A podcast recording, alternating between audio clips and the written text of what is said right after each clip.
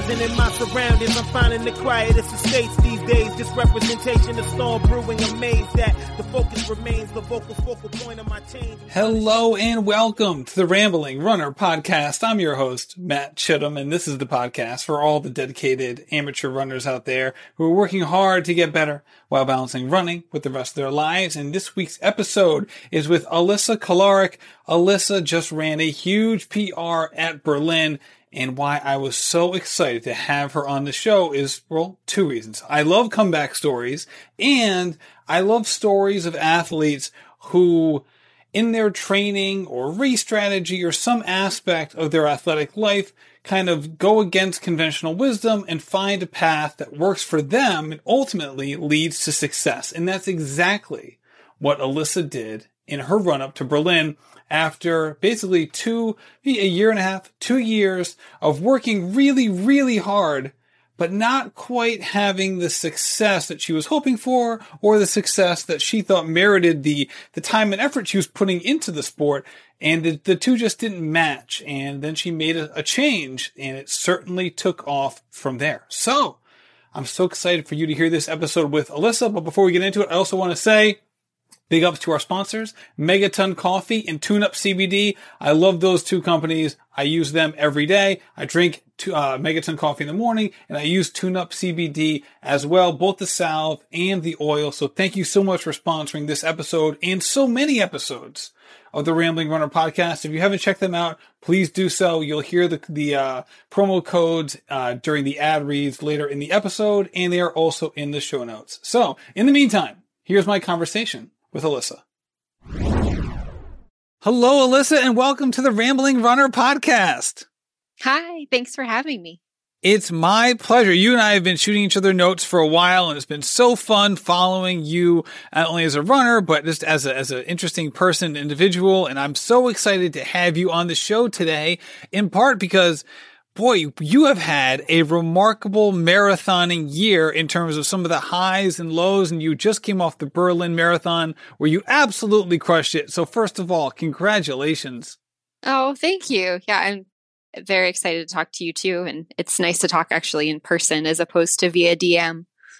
yes, exactly. That's for sure. So, I guess first things first, and I think I, like so many people, love comeback stories. And before we touch on what happened at Berlin, because it really was a huge achievement on so many levels, I think it's it's nice to talk about kind of where you were before then, and really talk about um, Boston and what kind of like what preceded your Boston experience and what happened there, because I think it really lays the groundwork for what you've done in Berlin. So I guess first things first as you were getting prepared for Boston, what was your marathoning experience and what were and how was your training going heading into that race?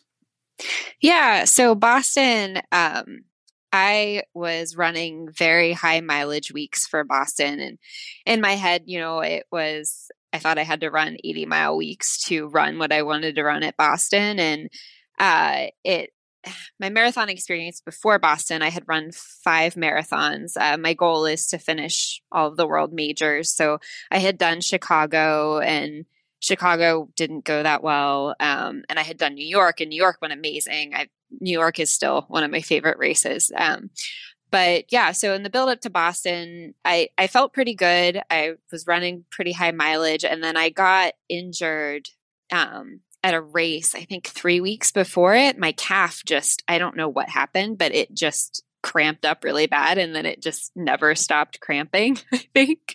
So I had to switch a lot of my training before Boston to be on the elliptical and um, I missed out on some of that mileage before the race and it just it was kind of a mental thing for me like I felt like, you know, I'm not running enough, it's not going to go well and um, kind of carried that in I think to the race where I kind of fell completely apart by mile 11. And you mentioned that you had these, um, that you basically felt the need to go really high mileage, you know, touching the 80s, which is a huge deal. Even for professional runners, that's a lot of miles. Or because uh, it's pretty typical for a professional runner, but you're not a professional runner. Like you have a full time job, you got, you know, you got some kids, you got a lot of stuff going on in your life. So running 80 miles is a huge deal and a major investment. So why did you why did you think that you need to do that? And what were some of the goals you were trying to reach where you felt like those were the mileages you needed to touch? Yeah. So my goal, um, my overarching goal is to go sub three in the marathon. And I have a half marathon of PR, PR from a couple years ago of 127, but that so I guess I kind of have to back up a little bit too for all of this to make any sense. Um, so I ran my first half marathon in 2015. I started running in 2015. And at my first half marathon, I broke my hip at mile 12 and a half. Um, so I ended up having to have surgery and I didn't run for like six months. And I was like, I, you know, how, how am I going to keep doing this if I'm going to break every time? And so after that surgery, I took six months off and then I started running like 10Ks and 5Ks and stuff like that. And then I went back and ran that same half marathon where I broke my hip and ran it again the next year and obviously didn't break my hip. So after that, I started running half marathons and ended up with a PR of 127. And then I decided to train for a full. And when I started training for my first full, I tore my labrum in my left hip and needed surgery again. And this was in 2017. So instead of getting to run my first full that I had signed up for, I had surgery like the day after the race and my friend won the race actually. So that was that was a little rough but around that same time i found out i had gotten into new york. Um so i told my surgeon let's just, let's just I, touch on that first let's just touch on that marathon yeah. for a second. I think that's like the most extreme like fomo i've ever heard. Like first oh marathon oh about to do it can't wait to do it injury best friend wins it. Like obviously you're happy for your friend, but it's like, oh my goodness, like what could have been? Yeah, I know. I know. Like it was someone I had trained with and all of that. And I was so, so happy for her. But then it was just like, all right, well, I can't even run right now. So that's fun. But yeah, I mean, we're all, we're all human, right? It's hard not to especially when it's like so in your face like that again like all respect and like kudos to your friend who won a marathon. Like that's unbelievable. I'm just saying like it's so like none of us are you know are like buddha walking earth of like you know not being able to like have those feelings of like oh if only i could have made this work or why did i get injured? or just just those those myriad of feelings that we all have in those moments. Yeah yeah, and I'm not saying like obviously it would have been my first marathon, and I'm not saying that I would have run the time that she ran, but it would have been nice to at least be there. Yeah, for sure. All right, so so, so as you were saying, you you then kind of got into New York. Yeah, yeah. So um, I had used my 127 half marathon PR to apply for New York, and I got into New York. And then I found out about my injury and that I needed surgery. So I had surgery on April 10th of 2017. And then um, basically just the CEO of the company I work for makes fun of me because I used to crutch around the parking lot. Like I was on crutches for six weeks and I was like, I need to do something. So I like kept myself active by going for crutch walks at lunchtime. um, so he says that's how I train for the New York Marathon, which it isn't. But um, so yeah, I had that surgery and then everything was just getting me back into running to run New York at that time. Um, so yeah, I uh, was able to run New York. Um, I ran a 323 at New York and qualified for Boston. And that was like my dream. Like I wanted to qualify for Boston. It was such a big deal. And I was so excited, especially after having surgery. Um, but then kind of after that, um, my marathoning experiences weren't so great. Um, I uh, after New York, I trained for a spring marathon, and I ended up DNFing at mile eleven. Uh, it just didn't didn't feel good, um, and it just wasn't the right day. Uh, so I dropped out at mile eleven, and then um, after that, I kind of kicked myself a little bit, and then I uh, had signed up for another marathon three weeks later because I was like, I, I trained, you know, I have this fitness. I know I can run a marathon. And I ended up PRing by like four minutes at that one. But then um, my summer training didn't go so well for Chicago that following fall. Um, I just never really felt good in that training cycle. I never really hit paces. It was really humid in Ohio, and I don't know what was going on with me, but it just didn't go great. And I went to Chicago, and it didn't didn't go very well. I and I can't I can't dismiss like I ran a 326 at Chicago. That's not terrible, but it wasn't what I wanted. Like I had wanted my around 3 hours time and it just didn't happen. So let's talk about the training there because obviously, you know, race times are significant and they're, they're, you know, unless something, you know, catastrophic happens, you know, they're usually fairly indicative of where you are in that day, not just from a fitness perspective, but like, you know, there's weather factors and other factors as well. But you say like the training wasn't going well. Was, were you able to identify some of the reasons for that? Or was it just a matter of like, you felt like you had like, reached a new level of as a runner and your your training wasn't matching up to that level. Like I guess what I mean is was it objectively not going well or was it more of a subjective comparison game that you felt like you just weren't reaching certain paces that you felt like you needed to reach or should reach?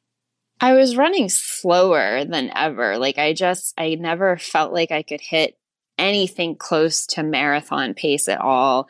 And it was again like the I felt like I needed to run high mileage. So it was those 80 mile weeks and they just weren't agreeing with me and I was trying to force it. And that's not a good thing to do. Like it just none of it really felt good. I, I had a it was a 22 miler that I was supposed to do that I went out on and I just I got to like mile 15 and, and I was running with my friend and I'm like you just need to go ahead of me. Like I just I don't even think I can finish this. And it just I don't know nothing ever really clicked and I got to Chicago and didn't didn't feel good and kind of went out on hopes and dreams like thinking all right well maybe it'll feel good during the race. It didn't So let's talk about how you got to this high mileage point because you you mentioned before that you really started running in 2015 mm-hmm. and you got up to a high, pretty high mileage pretty quickly. So prior to 2015, were you really active in other ways or what what kind of laid the groundwork for you to even get to that kind of mileage so quickly? Yeah, not really. Um, so before I started running in 2015, I basically was just doing Jillian Michaels videos in my basement. And I um I ran into a friend who uh, at a wedding that was going to run a half marathon, and I thought, well, I can I can do that. You know, I, I work out for like an hour or so a day, and a half marathon's a little bit longer than that, but I can I can run a half marathon, and that was when I signed up for my first one. So it, it I wasn't really doing much before that. And when you're doing these 80 mile weeks, I know you don't, you're not currently doing them, and I can't wait to talk to you about that as well. But when you were going through this period of time, what did that look like in terms of like miles per day, like long runs versus easy days? And like, were you taking like, um, off days? Like, how, how were you segmenting your days and your weeks to reach that level? Yeah. So it was it'd be like a shorter run at the beginning of the week and then we'd have like some midweek long runs so 10 to 12 miles um, a workout in there and then um, i think a day off every couple weeks so it wasn't there weren't very many days off and we should say that there you are in the middle of the city right now. So if you're listening to this podcast while you're driving, there isn't a police officer behind you. There's one in in the neighborhood where Alissa's recording this. So um, just a heads up to people in case they feel the need to pull over to the side of the road while they're listening to the show. Sorry about that. And it, it's all right. So all right. So so a little bit easier uh, run in the beginning of the week. A couple 10 to 12 milers in the middle of the week. And then what would the weekend look like? Yeah, so the weekend would always just be a long run, pretty much 18 to 22. So very long, long runs. So you weren't, so you were doing 80 without doubling up, which is, you know, that's a huge deal. I mean, usually when you see people approaching 100, I feel like the vast majority of them are doing it, you know, at least four, four doubles per week in order to get there.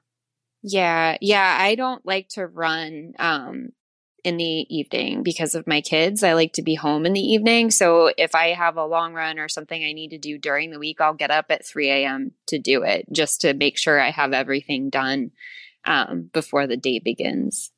Oof, the 3 a.m. wake up call. Oh my goodness. So would you, um, I know anyone who's listening to this podcast knows I'm an early morning runner, uh, when I'm running, which isn't right now, uh, as well. And with that in mind, how do you make the 3 a.m.s work in terms of not only the night before, but making sure that it's not going to be like a debilitating domino effect of, of sleeplessness throughout the week? Yeah. So I go to bed when my kids go to bed. So they go to bed at eight and I go to bed at eight if I'm going to get up at three.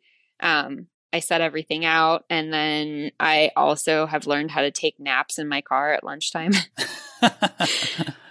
Those can be I, I'm not going to lie. I've done it for sure. And those can be really nice. It's, it can be a little unsettling. Like I've like had these moments of like waking up like in a panic, either cause like I hear a weird noise or I feel like I like slept through an alarm and I've just been in my car all day. Um, have you ever had any of those experiences? Yeah, yeah. I will. I'll set my alarm. Um, so I'll go out at like noon and I'll set my alarm for one. It, and sometimes I'll lay there and I'll think, oh, I'm not going to be able to sleep. I'm not going to be able to fall asleep. And then all of a sudden my alarm will go off and it's like, oh, I guess I did sleep. And then it kind of freaks me out a little bit. But yeah, definitely. Yeah, for sure. It also makes it like it's hard to, you have to like really plan the weather out because it's like you don't want to leave your car running necessarily. So it's like it's hard to do in the summer or winter. It's like spring and fall can work pretty well but like yeah it can be it can be a little weather dependent at times too yeah very all right so chicago didn't go great you know relatively speaking as you mentioned you did run 326 but you weren't kind of where you'd hoped to be um and then after chicago what were what kind of what were your I guess after that, how did you look at what was working and what wasn't working? Or did you just kind of like stay along the path that you were already going? I just stayed on the path I was already going. And I actually, I had overbooked myself for October of last year too. So I ran Chicago and I ran Marine Corps. Um, yeah, so that was that was a little rough. I ran pretty much the same time at both of them. So I ran a 326 at Chicago and was m- miserable and I went into Marine Corps and was like I'm just going to have fun. Like I just need to have some fun with this and I ran a 327 and enjoyed myself. but yeah, it, I went on from there and just kept running a lot. And I I felt tired all the time. I'd see my chiro and we'd have to like adjust my hips and figure things out because my body just wasn't tolerating it very well. And I never really felt good. And I just continued that for Boston. So I guess the obvious question is why? Right? I mean, you're you're a very intelligent person. You're working so hard. You have these big goals, and yet, and maybe you can't, I don't mean why, like, you know, in the moment, what were you thinking? But like now with like the benefit of hindsight, why do you feel like you were pushing yourself so hard in a way that really wasn't giving you some of the results that you were hoping for and working so hard to get? Yeah. So I've taken coaching classes. So we did those, or when I did those, it learned, you know, role specificity to run faster, you have to run faster, to run longer, you have to run longer. And I just kept thinking that maybe I was just doing something wrong, or maybe it's because I didn't have the history with running and I just needed to build it up and just maybe eventually it will click. Okay. So it's just more of like, this is not like if it will happen, but when will it happen type feeling. Yeah. Yeah. So when, when will this finally all come together? Like, it just wasn't clicking and I just kind of hoped that eventually it would. All right. So then, as you mentioned, you go into Boston, you're running these, these, these huge weeks again, and then you have this calf injury. And then what happened at Boston specifically? it was the day. So we went into it thinking that we were going to have the same weather as 2018. And the morning started off like trying to get on the bus. It was pouring rain sideways. I was soaked before I even got on the bus. So that was like, okay, well, I can run in the rain. It's going to be cold and all that. I, I'm okay with it. And then you get into the race and the sun came out and it got really hot. And by mile 11, I just was hot and I, I got so sunburnt. I just, I was, I think I'm still sunburnt to be honest with you. Like I just, I got so sunburnt. I was overheated and um, it got to maybe like mile 13 and I was walking and it just, I was so bummed because it was like, here I am, I'm at Boston and this is my dream. Like I worked so hard to qualify after having that surgery and I'm at Boston and I'm at mile 13 and I am walking and just the crowd support was awesome but it was making me miserable because you know the crowd they just want you they want you to run and I just I like couldn't run anymore I just I was so defeated and um, actually at that race uh, my friend Margaret found me and she was having a bad race too so um, we actually finished out the race together. We walked, jogged it to the finish, and talked the whole time. She got me to dump water on my head, and and we made it. But it was it was something.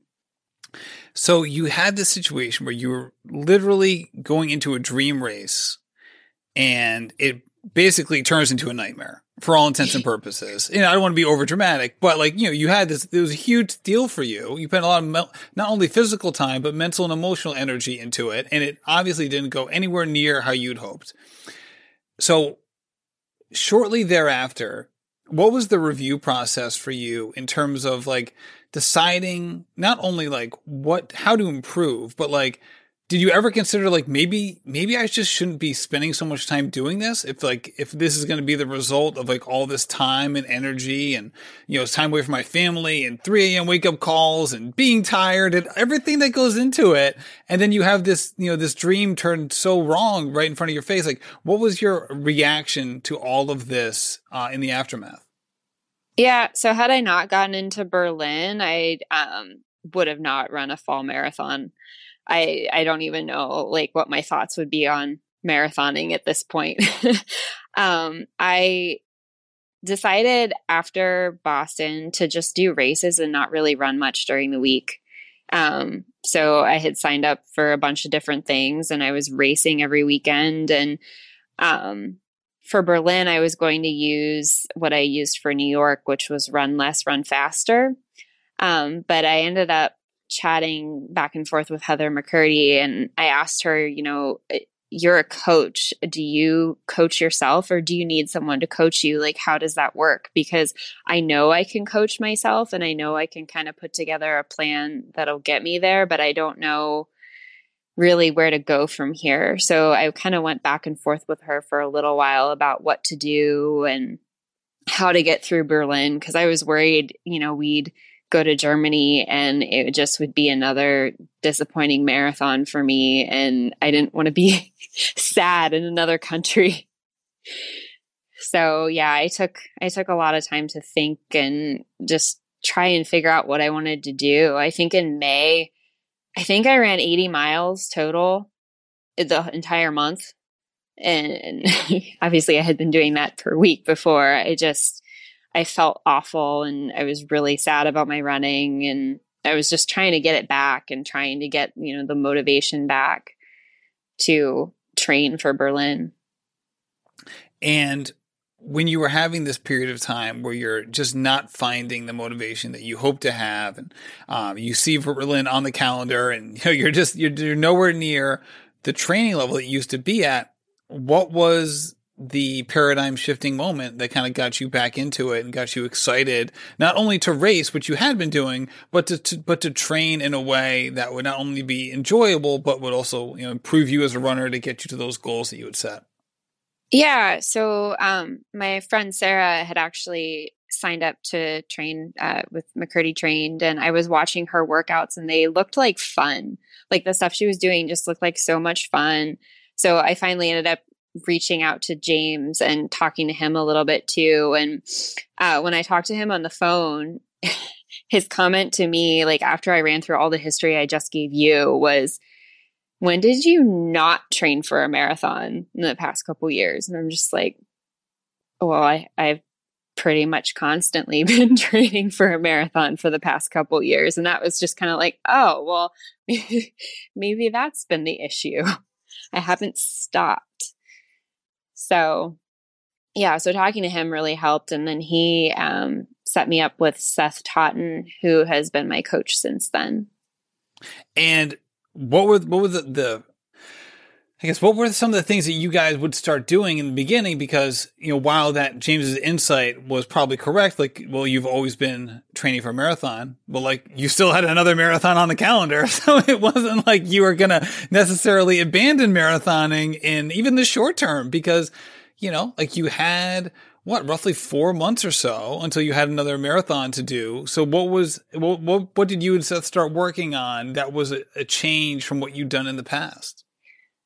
Everything. So uh, when I first got my calendar from him, from him, all of my runs were in minutes instead of miles.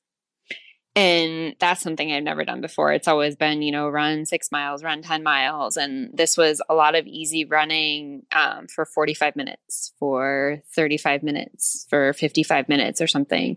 And, it, you know, if you're obsessed with making sure your run is exactly seven miles or eight miles, minute training probably isn't for you because my runs would be 4.76 miles or something like that. So, um, that was one thing he changed. Um, and then just my long runs, um, weren't very long. But in my mind, they weren't long. They were, you know, 90 minutes, 75 minutes, that sort of thing. Um, and my build up to Berlin was only 10 weeks. It wasn't your traditional 16 week cycle. Oh, interesting. So was that, was that so you could recover, um, from what you'd done in the past? Or, um, what, what was the thinking behind just the, the shortened cycle? I think so. Uh, I think that's what his goal was with it was to just have a shorter build up just so we could kind of um, get away from what I had been doing before that wasn't working for me. And what was your mental and emotional state during this, I guess, foundational period that you were doing with Seth, where you're running a lot less than you had in the past, but you still knew that you had a big marathon coming up? Were you able to, um, I'm not gonna put words in your mouth. Like, what, what was that like for you uh, in terms of how you were feeling about your running and just feeling in general? Yeah, so I felt a lot better in the lower mileage weeks. So a lot of them were 40 mile weeks. And I felt like when he gave me a workout, I could do it.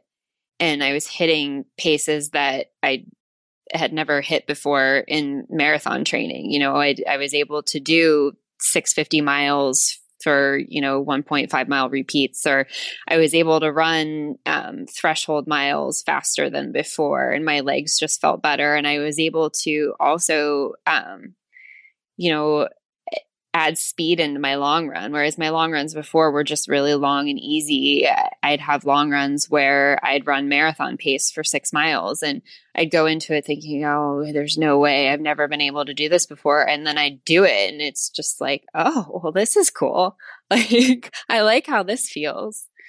So, did you feel like at that point that you were, I guess, like how would you compare your mental your mental game at that point say midsummer to like other points in the past four years? Like would you say like all right this is how i felt prior to new york or prior to you set a pr in 2018 like could you look think back and be like this is this is like exactly how i felt during this other period or was it just like a whole new feeling for you in terms of not only like loving running but also feeling like you were accomplishing things that you hadn't done before it was a lot of disbelief.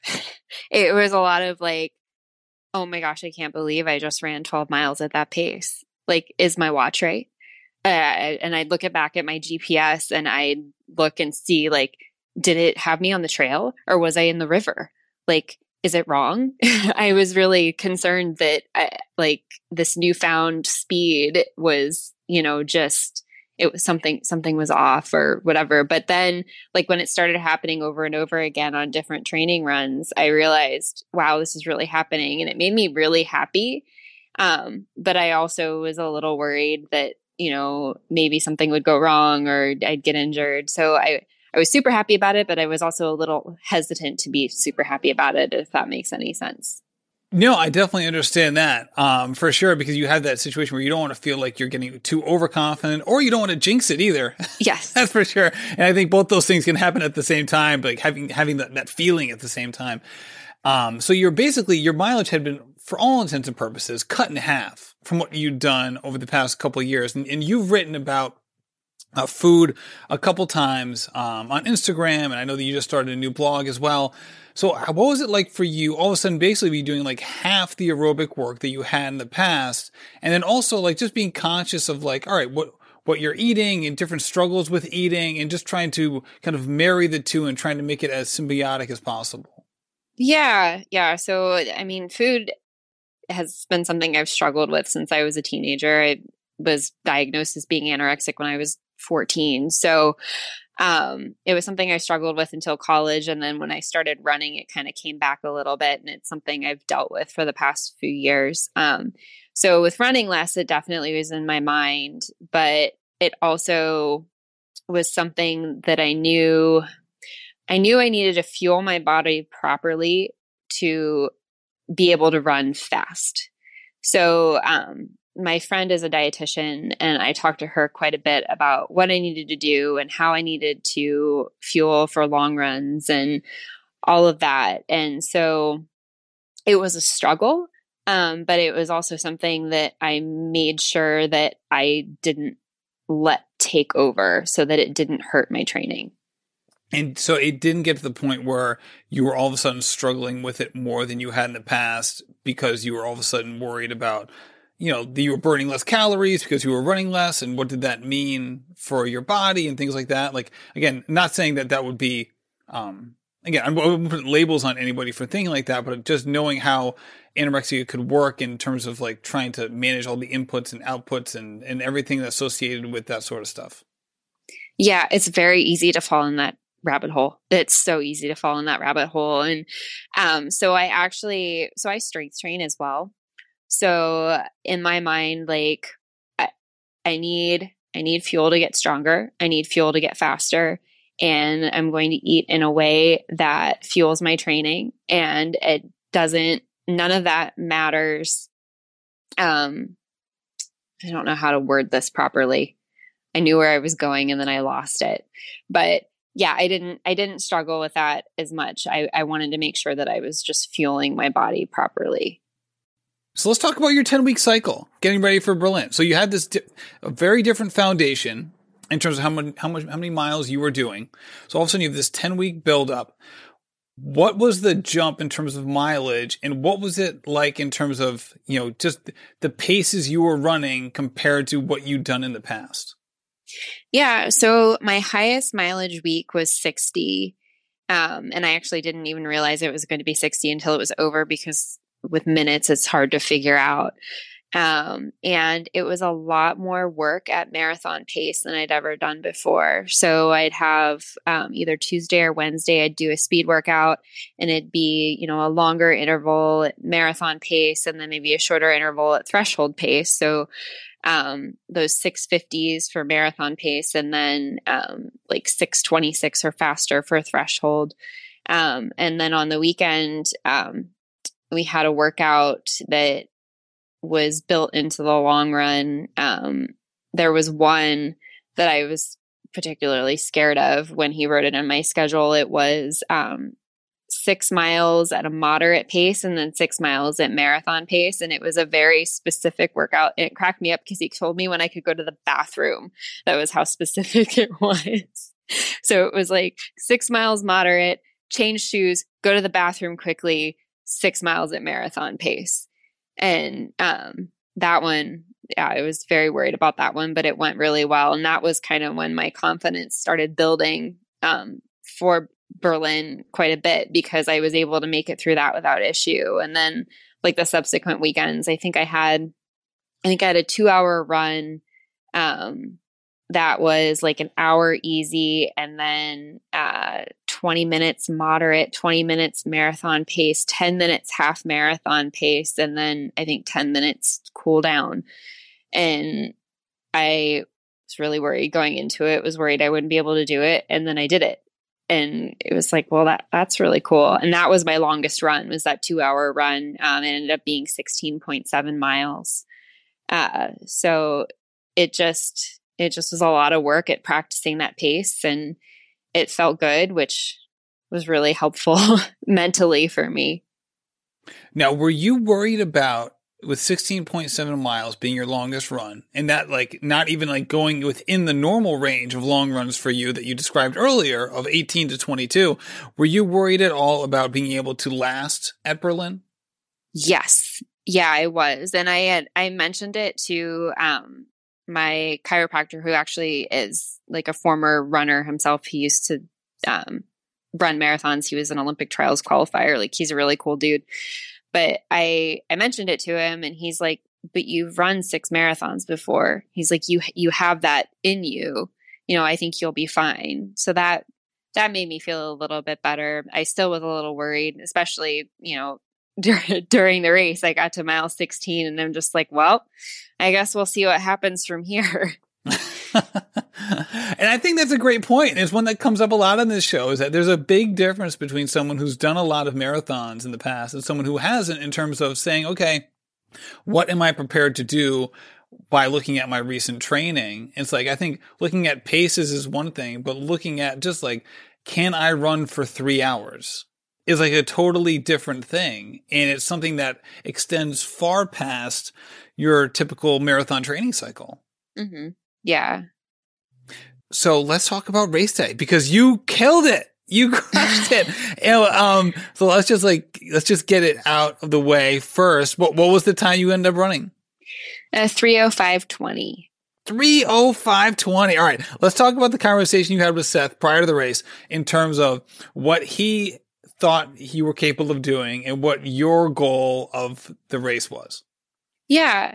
Yeah. So I had talked to Seth on the phone the Friday before the race and, you know, he kind of asked me, you know, what, what I was thinking. And in my head, I'm thinking, I, I just want to run faster than 318 and I don't want to blow up like I did at Boston. Like those were my two main goals. Like I, I knew I wanted a sub three eventually, but in my head, like I just needed to break that 318 barrier because it just was such a huge huge hurdle that I had not even hit the past three marathons I'd done. And, you know, he said, you know, you've done a lot of your training runs around three and to just go out around seven and see how it feels. Don't go out too fast. Um, don't run with a pace group and um, just see how it goes and to try and run. He wanted me to run even splits, which I I didn't end up doing, but th- that's that's fine. I'm happy with how it went regardless. So yeah, so that was that was how that conversation went and he was just very confident in me and it was really funny because I was on the phone with him and my husband was sitting there next to me and um you know Seth said, "Oh, I think you're ready to run around 3. I think I think that'll be good." And my husband was like, "See, I told you." Cuz I had been, you know, questioning it and running through it in my head and um all of that and you know hearing it from seth really really helped solidify it so with that being said though while you were training for the marathon you would run as you put it like these marathon pace workouts and you would see what the pace was. You'd see all right it's a 650-ish pace and that correlates roughly to a seven minute marathon a seven hour uh, seven hour a three hour marathon. So when you were doing those workouts and you saw like the words marathon pace next to those pace times and then doing it, what was your internal monologue of like, what were you, what were you calling those paces if ultimately come marathon weekend, you still hadn't really embraced the idea of running those paces on race day? For some reason in my head, 650 felt like I was some sort of imposter or something. Like I, I, I qualified for Boston, but I, you know, 650 for marathon pace, that just seems, that seems so fast. And I knew I could do it. I don't, my mind is a weird place. Um, so yeah, 650 was considered marathon pace and I knew I could run it, but I was also worried that I wouldn't be able to run that, if that makes any sense at all. So is this kind of like a like rooted in like a fear of failure type response? Yeah, I think so. I I think I was just afraid that you know it it wasn't going to feel as good on race day. Yeah, because you have these you must you know, I think anyone who's had races that have gone terribly, you have these memories of those races and they they're at least for me, and I don't want to speak for you. I'd love to hear your your your thoughts on this. They stick in my head far more than the good races. Like I can't even tell you how I was feeling during good races. I can't even remember half of my races that went fairly well, but I remember all the races with crystal clarity that didn't go well. Not only what I was feeling physically, but mentally and emotionally and specifically at various times in those races. And it's hard to, to wipe the slate clean when you, when you toe the line again sometimes. Yeah. And that's why like in the days after Berlin I was kind of like I just can't I can't believe it. I can't I can't believe that happened. I I just was very just overwhelmed by all of it because the race itself was very much a blur and after having those bad experiences and walking half of Boston like I just it's still I still can't believe it to be honest with you and as a running coach, and as someone who's done this a while, like as as James mentioned, you've basically been training for a marathon every day for the last four years or so. Um, what are some of the things that you learned from your experiences in 2019 that you want to continue to use moving forward? Yeah, I think my biggest thing was trying to find fuel that worked for me. So I at Boston, I don't even know. I think I had I had some Clif Shots or something, and I ended up like tossing them aside because I was so angry with how my race was going, and I just I don't know. My, my fueling my fueling strategy was just complete crap. And so for Berlin, I really really wanted to figure that out. And I, I had a training run where I tried something and instantly made me sick. And I'm like, okay, well, that's not going to work. So um, you know, I worked with my friend who's a dietitian and, you know, we figured out that taking in fuel a little bit at a time didn't mess my stomach up. So that was what I worked on on all my training runs. And that was something I hadn't done before too, was I never really fueled my training runs very well. Um, so I never felt good on them because I was never fueled properly. So I was able to hit proper paces because I fueled myself every 30 minutes and I ate breakfast beforehand instead of like just going out on a run on hopes and dreams and thinking that maybe it might go well, even though I hadn't eaten a proper breakfast. And how about from a training perspective? Like obviously your build up to Berlin was very different um, than your than your build-ups in the past, but are there certain elements to that which you're going to incorporate maybe in like in down periods versus what your what your training will look like uh, as you really ramp it up to get it going for a race? Well i think i've always been someone who thought that i just needed to do do more and more and more and i think i really need to find comfort in doing less because that's going to lead to better things for me. Like my body isn't going to tolerate doing more. Sometimes more isn't more. or more isn't better, I guess. More is just more. Right, yeah, especially if it feels like you're not um improving or it's just not it basically it's not it's not serving your goals. Right? If your goal is to be like, "Hey, I just want to run more miles." Well, hey, then hey, more is better, right? I guess it's dependent on whether it's connecting to the things that you want to accomplish or get out of your running. Yeah. Well, and things aren't just going to magically start working if they haven't been working for the past year. I think, um, I think I just really hoped that, you know, it, it would all click without changing anything. And sometimes changing things up is just exactly what you need. All right. So what does the future look like for you? Are you going to be signing up for another marathon? Are you going to keep the marathon training going, or what? What is what does 2020 and the end of 2019 look like? Yeah, I want to run a good half marathon. I haven't run a good half marathon in like three years, or at least not good for me. Um, and I don't know about 2020. Um, I found out this morning I didn't get into London and that was a lottery. So that was like a slim chance anyways. I um so i'm not sure what i'm going to do in the spring.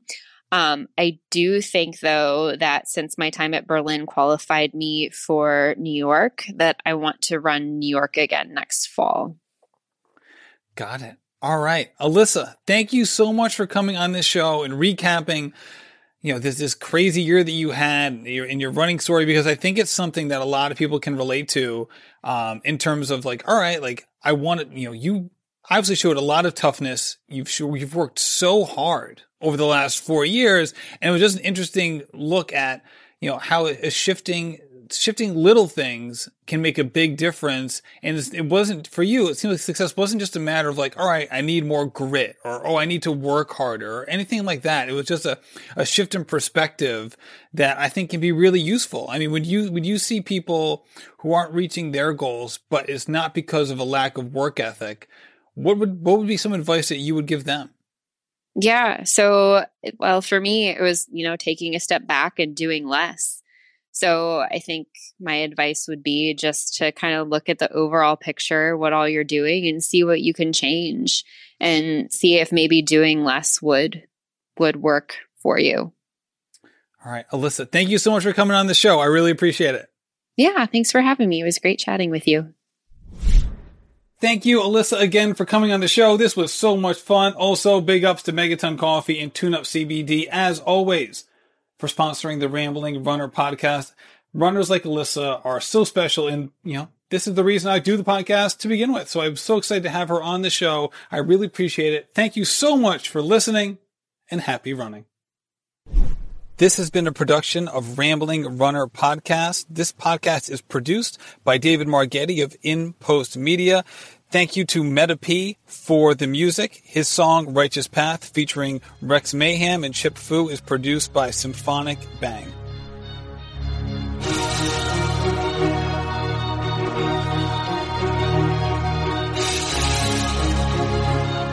Yeah. Enterprising in my surroundings, I'm finding the quietest estates these days. This representation of storm brewing, amazed that the focus remains the vocal focal point of my change. I'm trying to show this industry.